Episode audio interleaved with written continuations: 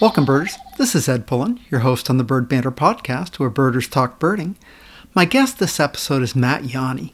Matt's a friend from Grant County, Washington. Grant County's in eastern Washington, east of the Cascades, and is a pretty dry place overall. A lot of sagebrush, uh, a lot of rocky outcroppings, and a lot of agricultural land.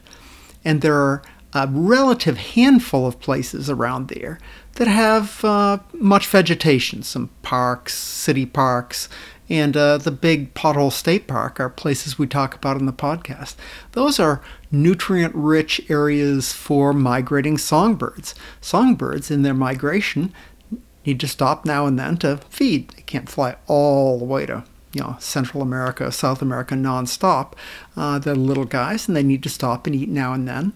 And a bird that's traveling through those relatively desert, not too hospitable areas with a lot of places to hide and places to eat.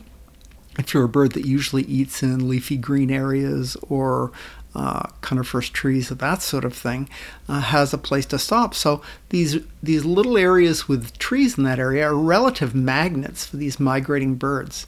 And uh, some birds don't migrate in the usual pattern that most of the others of their species take.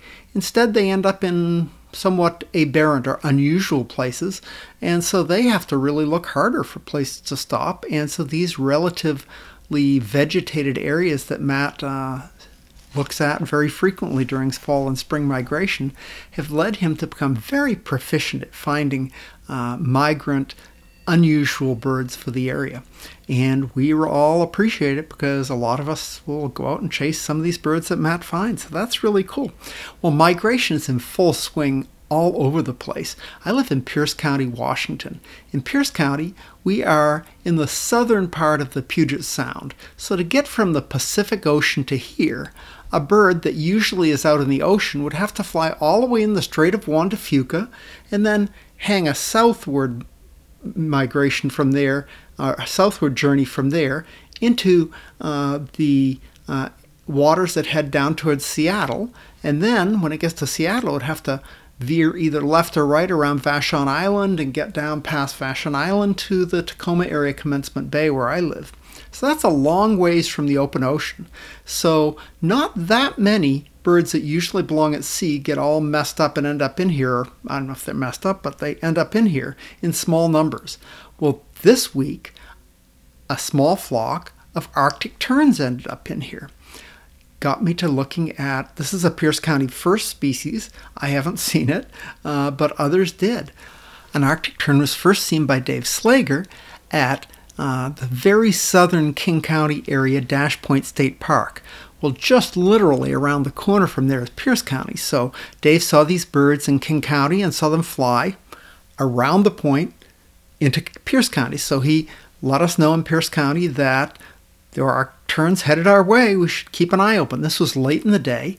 Well, sure enough, the next day, lots of birds were out looking for these Arctic terns. And who else but Will Brooks? Will was a guest on my podcast uh, a year or so ago. And Will, super birder from uh, the University of Puget Sound, just graduated this year, managed to spot a flock of 11 small terns off Dunes Peninsula. And he got some photos, and sure enough, they were a flock of Arctic terns. Well, Marcus uh, Ronig and Heather Balish were birding at the same time, very nearby, and got to see the same birds. Uh, so, Pierce County first species, Arctic terns. Well, Arctic terns are a migrant extraordinaire. And turns out they tend to migrate in small flocks, just like this flock of birds. From what I can find, flocks of 10 to 15 birds are the usual migrating flocks of Arctic terns. Arctic terns, unlike shorebirds, our shorebirds are born uh, precocial. In other words, they're born with uh, feathers and can walk around and feed for themselves and keep their body temperature up within just a day or two of being born.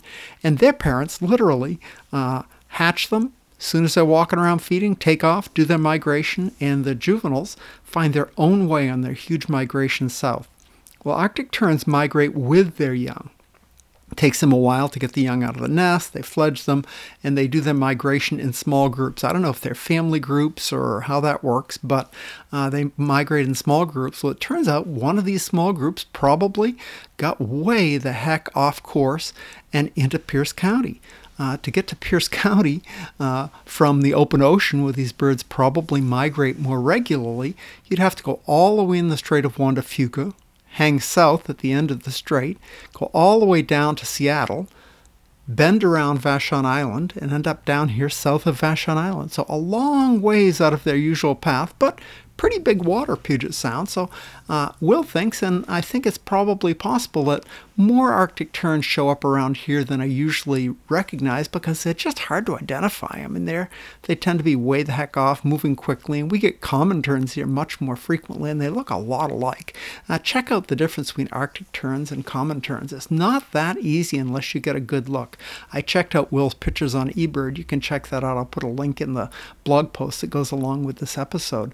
But uh, checked out his pictures, and the, the things you look for are pretty well documented. The wings are set forward, the head is only extends a little ways past the wing, the body and tail look long behind the wings, and they don't have the dark uh, area in the outer wings that typically common terns have. So it's a pretty nice uh, photos for you know tough to photograph flying birds out over the ocean. I was impressed with that.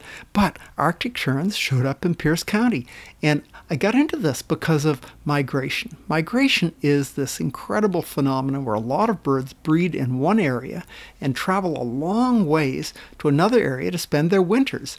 Typically, birds around here that we see in migration breed way north of here and go way south of here to spend their winters. Arctic terns are the world champion uh, long distance migrants, probably travel farther in a routine year than any other animal on Earth. Uh, they breed typically in the Arctic, and I, I, was able to find two studies recently using geolocators. Geolocators are little tiny devices that'll hook onto a bird and it can track where they travel throughout the year. Uh, an initial study was done at around 2009 and 2010 with geolocators that were not terribly accurate but could tell a rough course of where the birds traveled. And those birds take this incredible route. They, they tagged birds from Greenland and uh, Newfoundland, and those birds did an approximately 90,000 kilometer migration pattern through the course of a year. They would fly south uh, from uh, their breeding grounds in, in the Arctic uh, to an area in the North Atlantic where they'd hang out for close to a month, oftentimes, feeding up in a nutrient rich area where northern currents meet southern currents and create an updwelling in a nutrient rich area that a lot of birds hang out at. Then uh, they would fly south, some of them going down the coast of Africa, others crossing the Atlantic all the way off to the coast of Brazil, uh, and then all of them would end up down in Antarctic waters for the for the austral summer down there. Uh, would spend most of the year there and would take a route back that was roughly three quarters as long as their route down, more direct, but still not direct at all. Uh, and they do it in about half the time. So, like most migrants, the spring migration is more rapid and direct uh, and important to get just to the right place at just the right time to breed on. Well, another study done in Ireland uh, was done where they, instead of having uh, geolocators that uh, were only roughly accurate, they had very accurate geolocators and they were able to recover them and get all the data off them because these birds breed within just a few square meters of the same place every year despite this 90,000 kilometer migration pattern. They come back to exactly the same place to breed, so they were not too tough to recapture and collect the geolocators. Well, they tagged 53 birds and got 47 of the geolocators back. I think pretty incredible. And uh, using that information, they were able to tell very accurately where these birds migrate. Some of them migrate over land, uh, over Ireland, into the either the Irish Sea or the North Atlantic, and, and just this incredible migration pattern. So uh, these birds travel in a 30 year lifetime these Arctic terns can travel roughly a million and a half miles, or the distance to the moon and back four times. Uh, so they are world champion migrants for a 100 gram bird. That's three and a half ounces, less than uh, the typical restaurant cut of meat. is what they weigh, 100 grams. So pretty tiny little bird. Uh, super cool story, I think, of uh, Arctic terns and migration. Well, what does this have to do with my guest Matt? Well, Arctic terns migrate the birds he tends to find that he's well known for finding in eastern Washington, they're big migrants too. They take routes that are fairly predictable, but not always, and stop over in places where there's lots to eat. So Matt haunts these places where there's lots to eat for these vagrants and finds them. And I was excited to have a chance to talk with Matt Yawney today uh, on the Bird Banter podcast. So help me welcome to the Bird Banter podcast number 75, Matt Yawney. Matt, welcome to the Bird Banter podcast. Thanks for talking to me today. Thanks for having me. Yeah, I'm looking forward to it. We'll have two uh, virtual meetings uh, in a week. Your first uh, WAS meeting is Friday, I think. Right, right. That should be good. Looking forward to that. Yeah. Um, so, Matt, I sometimes start these podcasts, these episodes, by just hearing your birding story. I know you started birding as a young adult. It didn't really bird as a, a, a little kid, it sounds like. So, tell me how you sort of got into birding and uh, your birding story. Okay. Yeah, I I got some uh, binoculars for Christmas back in 2009. Um, or wait, no, that's not right. it was 2003. Um, and I uh, I got them for astronomy. I wanted to look at the stars, and and then by February I was, I, well, I remember specifically one day actually in February I took my binoculars for a walk uh, along the river. This was back in Big Rapids, Michigan, and uh, it, I was walking along the Muskegon River, and I started looking at the birds there, and was really impressed uh, uh, with the just by looking at them with binoculars. Uh, it's like a whole new world opened up to me uh, when I could see them that close. And I remember specifically three birds that that I saw that day: um, a downy woodpecker, a common merganser, and a cedar waxwing. And I just thought, this is amazing. And it, it I started to get books out from the library about birding and birds and I was hooked almost instantly. So very cool. Did you uh, hook up with local Audubon, or how did you how did you kind of were you completely self starting, or did you find some people? Uh, I remember I did find one person that took me out once. There wasn't, uh, as far as I could tell, there wasn't really a local group, but um, so yeah, I guess it was pretty independent and just started reading books and and just birding a lot, going out in the field and looking at birds. So very cool. Now, were uh, you, were you in school still then, or where were you at? I, I don't have a feel for where that was in your yeah, Big Rapids. Other other than birding life. Uh, Ferris State University. I was studying optometry over there. I guess I was probably about halfway through optometry school when when that started, and and then um, actually later we moved to uh, a community called Chelsea in southern Michigan, and and there I I made a friend. There is actually a very big birding community in in uh, the Ann Arbor area, which is mm-hmm. that's that's right by Chelsea.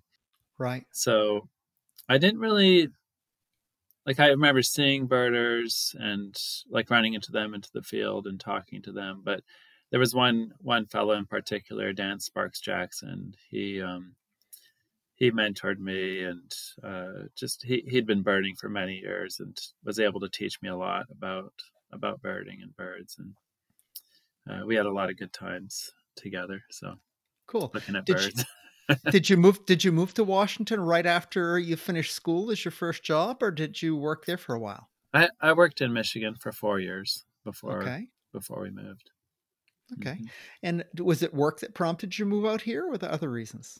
Yeah i I um I I found a job that I really liked in in Washington. I remember actually uh, sitting back in Michigan, and I I knew I wanted to move here, but then looking at my field guide to Washington State, or actually it was just the the Sibley field guide, and looking at Washington State, right, I saw like this big hole where a lot of the birds I was like interested in seeing didn't nest in in the area that I was moving to, and I was like, oh Oh, you you thought you were going to uh, uh, Neah Bay, huh?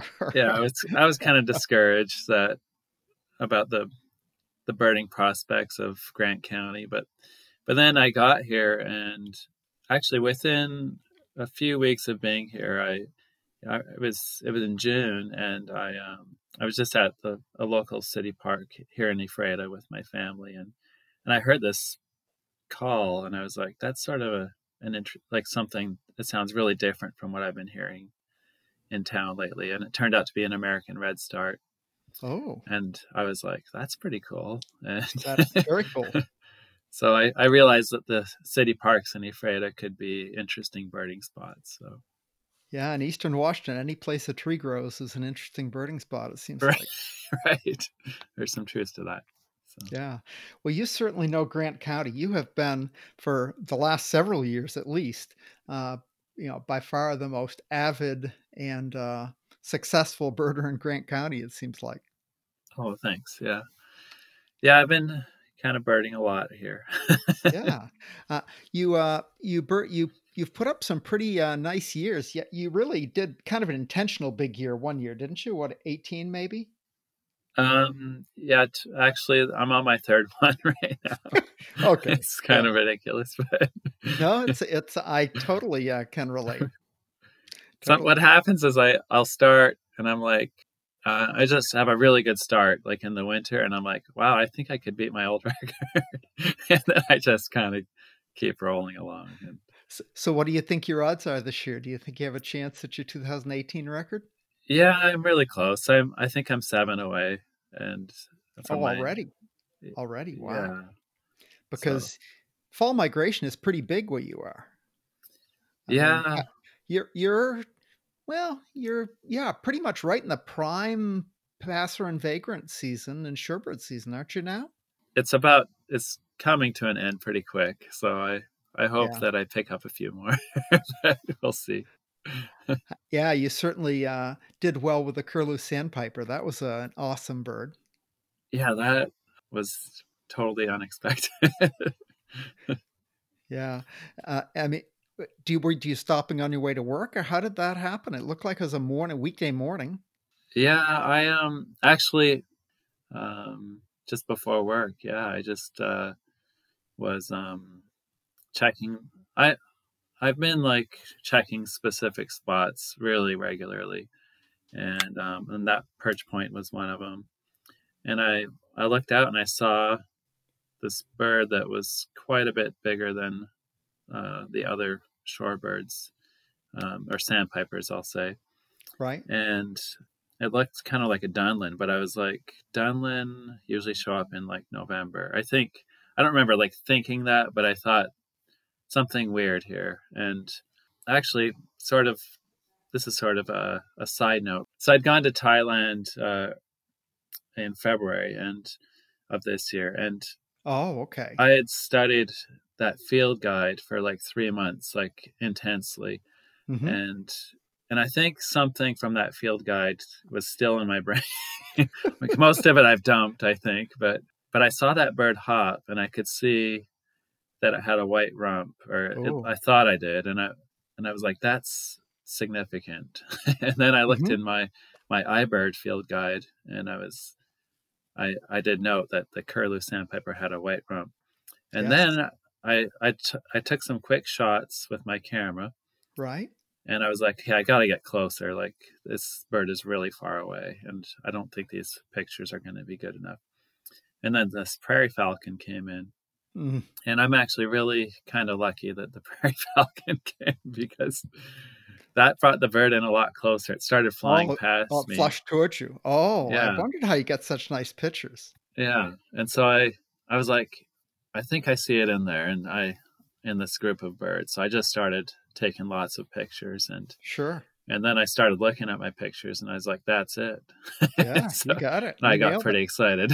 So- Yeah, I bet you did. That was really cool. Grant County is is has it has a lot of I mean, I'm not a Grant County expert by any means, but it has uh, it has a lot of uh, pothole uh, pothole state park and Ephrata and and uh, some some little oases sort of locations around there and some shorebird spots. Uh, but I remember you took a, a WASP group when the WASP meeting was in uh, Moses Lake. You took a WASP group up Northrup Canyon, and Right. uh, I mean that's like a completely different habitat that just kind of happens to be in Grant County. Is that a is that an important place for you in working your big years? Oh yeah, yeah. It's got like the ponderosa pine and the and the Douglas fir and just some really nice habitat there. And it's, I guess, I don't know if I get that many species there that I wouldn't get like just at a good migration hotspot. Um, hmm but it's it is just a really beautiful place to go birding and and i in the spring you can see quite a, a good number of species there in a single day so i i really i just really enjoy birding there. I i, I think it's a, a really wonderful birding spot We had a we had a terrific field trip that you led for the WASP group there. I, I remember the hermit warbler was obviously the highlight, but that, Uh, that was a- crazy a really it's just a really nice trip. I mean, you just yeah get ri- and and you almost I mean, you weren't trying to, but you almost kind of made a, a Grant County big day out of the trip. And we went here and there and zipping around. And we had a nice list. I don't remember what it was, but it was, boy, we had a nice list for the day. It was really fun. yeah it's hard for me to like hold back from from like oh let's go here let's go there Well, you know, you got to show off your home county a little bit Yeah. for the for the out of town boys, you know, boys and girls. Yes, Right. very nice. What, what other places in the county do you just really kind of uh, have a warm feeling for, or just want to haunt all the time? Well, definitely in the fall. I'm I I really hit potholes, state park, and nearby areas in the fall as much as I can because that's that really is where the action is at in the fall. I I can't think of any better place than that um, for Grant County. Yeah, it's a big, a big, a lot of trees. I mean, it's a, a campground with you know rows and rows and rows of uh, deciduous, mostly I think, but maybe some conifers too. Yeah, there's like you said, a lot of deciduous trees, and then there's big rows of pine trees. I don't really know actually what kind of pine trees they are, but so yeah, it's a it's a really nice mixed habitat, and for some reason in the fall, it's it's really it stands out, uh, but more more than any other place, I think. So Yeah, I, I'm going to switch subjects a little bit, Matt. sure, You've been on, you've been on some pretty big backpacking trips. Is that another, uh, another real hobby of yours, or something you really like to do? yeah, yeah, I love to get into remote areas. I love just seeing trees and and uh, mountains and and getting into really beautiful places where there's not a lot of people. so, Yeah, nothing, nothing like socially isolating in a place that's isolated by its very nature. Uh, tell me about the trip you just took. You went on a backpacking trip just recently, didn't you? um, well, I went to Glacier. I don't know. If, is that what That, you're maybe, yeah, that's what I was thinking of. Yeah. Yeah, I went to Glacier National Park. Um, my daughter and I did quite a quite a long hike. We went about 20 miles in, uh, and it was just we, we try to go to Glacier about once a year. We Oh, nice. we kind of have a tradition of going there, and just love how wild it feels there. As far as birding goes, I always try to to do a list while I'm while I'm out Sure. and often it's not like a really long list but but it's kind of neat because a lot of these areas don't really have a lot of checklists so Right. i think it's pretty valuable for eBird to to make a list and uh, and then you see really neat things too like we were seeing rosy finches and pipits up high in the mountains and Yeah. we had a golden eagle just fly right past us and in these really high wind conditions and that was it's kind of funny because i see golden eagles all the time in Northrup canyon but when you're on the top of a mountain and you have one rip past you on the wind it's it's just a whole different experience A So, little different experience, isn't it? yeah Uh, yeah, that's one thing about birding that I just love about birding. It doesn't matter where you go or where you are, You can be in a city, you can be in a remote backpacking area, you can be at the beach. No matter where you go, you can bird. There's birds everywhere, and if you're paying attention, you it can make another element of fun out of most any other activity. That's true. I, I like that about birding. it, it is a great side benefit. Is your daughter into birding at all, or no? No, my family. They, I would say they all have a mild appreciation of of uh, my hobby, but uh, they're none of them are birders. yeah, join the crowd. I I I'm, I was over two with my kids too. Yeah. So, uh, although my son did tell me that uh, he's living in Costa Rica right now, and and he uh, he, uh, he contacts me on WhatsApp or some something like that, and, and he said, "Dad said, guess what I'm doing."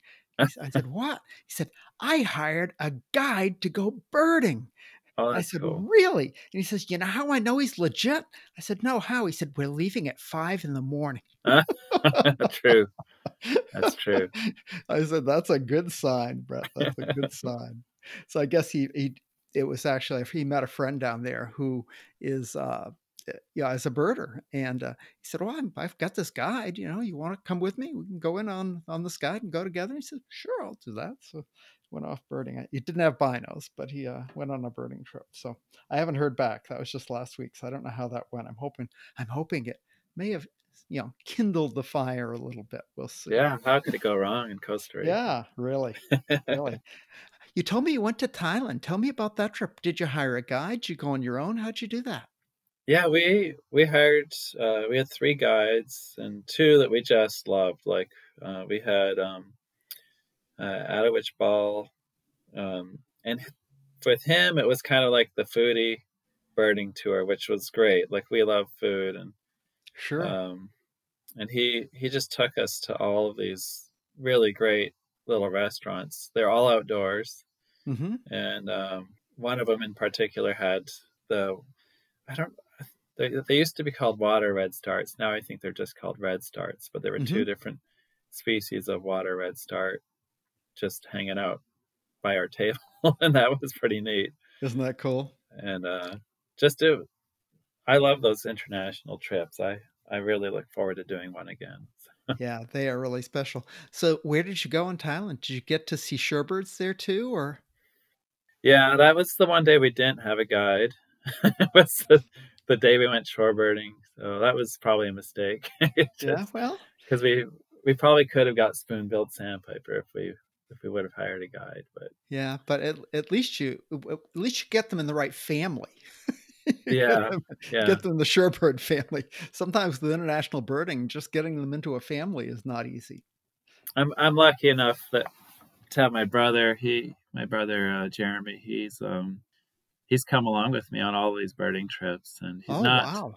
he's not like a a hardcore birder like me, but he's just sort of a little bit interested in everything, and he loves uh, wildlife, and he's willing to wake up at five in the morning and go to bed at eleven at night. so so um, yeah, he's a great companion to have. Special special brother time. That's nice. Yeah, that's nice. Uh, I saw that just on your eBird profile that you went to Ecuador too. Did he go there with you too, or? Yeah, yeah. Oh, he nice. knows he knows Spanish, so that's oh. really great for going to Latin America. He see. No es necesito, pero es uh, bueno. Yeah, I don't know it.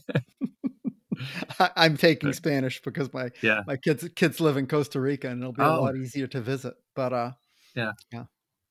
So uh, I'm sure. I hope that came out okay. Not sure. I'm sure it did. Yeah. Anyway, uh, so where did you go in Ecuador? Did you have a, a, guided trip there too? Um, we were we did it 50-50 there, and um, we we spent our time in the north. We went from we kind of went from the airport down to the Amazon basin. yeah. And then we went back up and and then over to the other side and to the to the lowlands of the of the west. And okay. uh, so we we try we try to see as many habitats as possible. And Ecuador is a great country to do that because oh, I've, I've heard it is. I haven't been there. It's all in a fairly tight band. You can visit like multiple uh, biological zones within a fairly narrow range. Very nice. See just tons and tons of different species. So an added benefit when you only have a week or so if you don't have to spend uh, you know 40 hours in a car driving so yeah yeah that's, that's really nice we really like that so. good for you. Matt i want to uh, get back to grant county a little bit. You seem to really have a knack or proficiency or for some reason you do really well finding fall vag- uh, i say fall mostly fall vagrant passerines. Is that do you just haunt the same places every day or do you look for weather patterns or how, how do you choose where to go and when to go?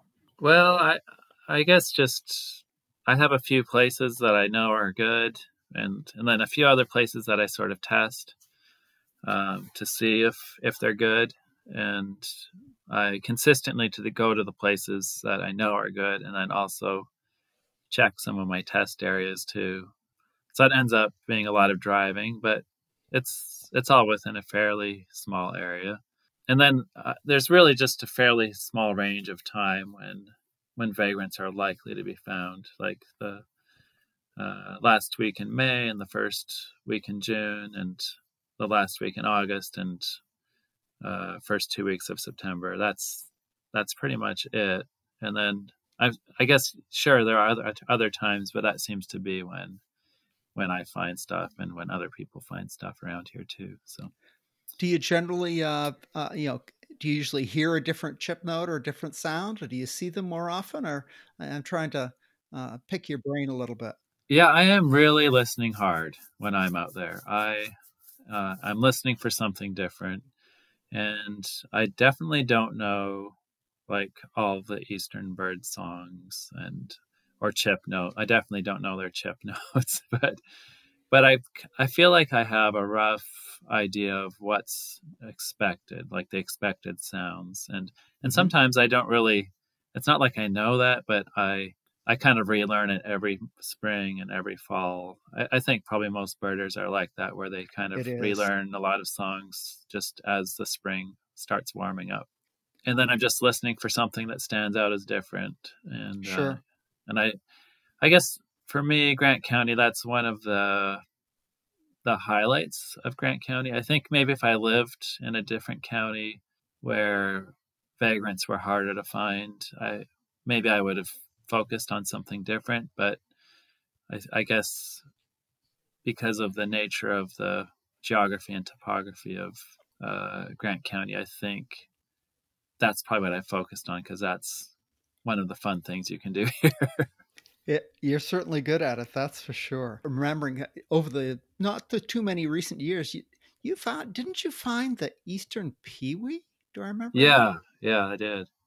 Yeah. yeah and you heard that from like uh, a mile away or something. Well, no, it wasn't that far, but it was just it was just across the water at at Lind Coulee, and that's a loud bird. Like if you're out east and you hear yeah, they they Eastern, do make noise. it's you're, you're like that could be very far away because it's just a really loud bird. And, and but, that was that was a, a, relatively common bird in Michigan when you were getting started. Oh yeah. yeah, yeah. I was so I was very familiar with that sound. So I was like at my lunch break, and Lind Coulee is really just 10 minutes away from my workplace. Ooh, very nice. So I was looking at shorebirds, and I was literally getting into my car, like foot, one foot, like in the car, and I heard a mm-hmm. pee wee. Yeah, I was like, nice. "What? Did I really hear that?" One thing I don't quite get the whole Moses Lake and the water levels thing. How, how does that happen? I, I mean, I, obviously they drain the lake. I mean, I know how yeah. must happen, but it seems like it's really early that they do that. I mean, you, I, I don't quite. What is there a logic behind that or a timing? Or how does that work? You know, I have no idea. okay. I don't know. I don't know that. okay, uh, because it seems like eh, Lind Coulee, people are birding Lind Coulee by the end of August, aren't you?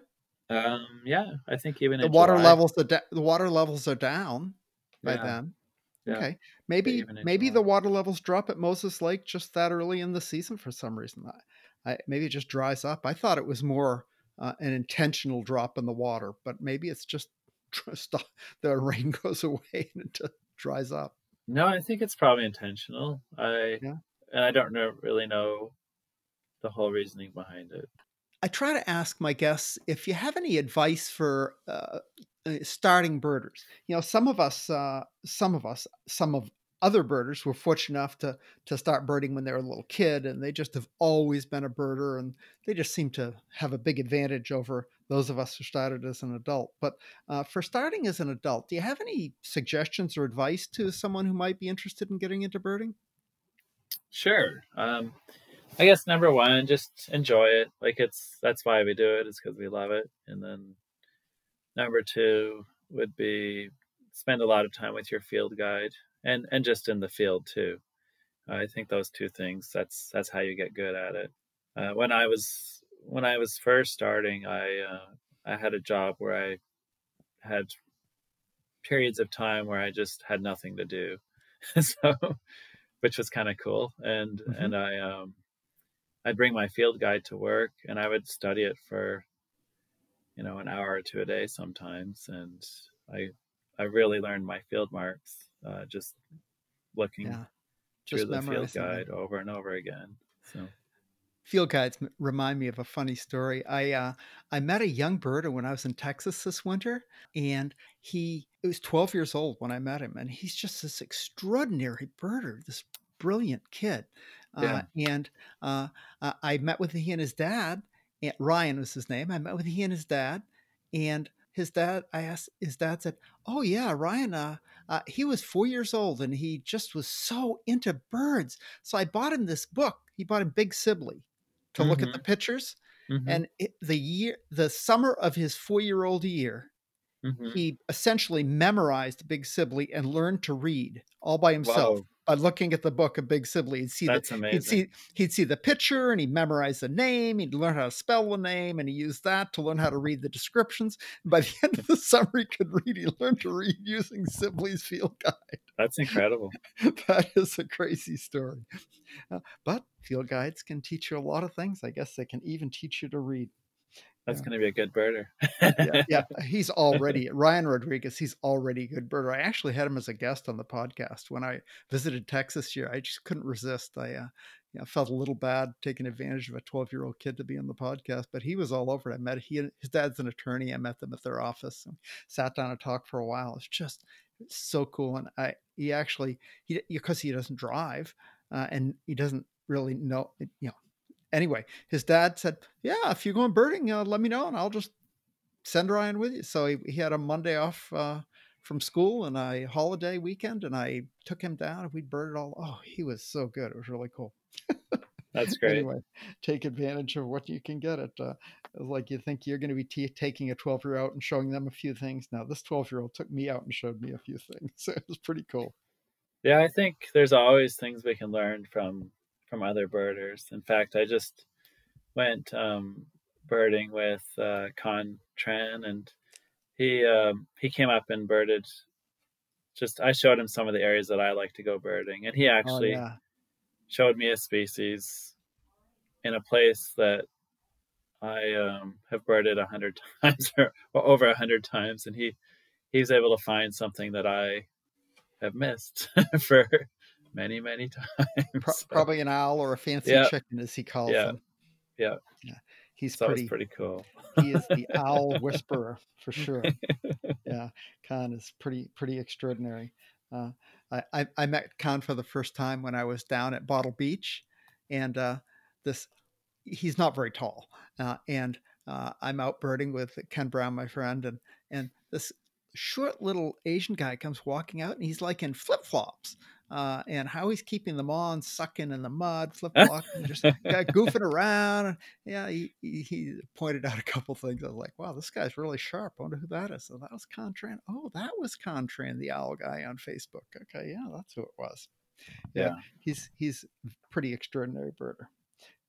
Anyway, Matt, thanks so much for being on. I appreciate you being my guest today. Looking forward to uh, you being on the WASP board uh, next year and uh, meeting you, uh, I think, Friday on our uh, Zoom meeting for WASP. So, or a go to meeting, or whatever, whatever platform they use.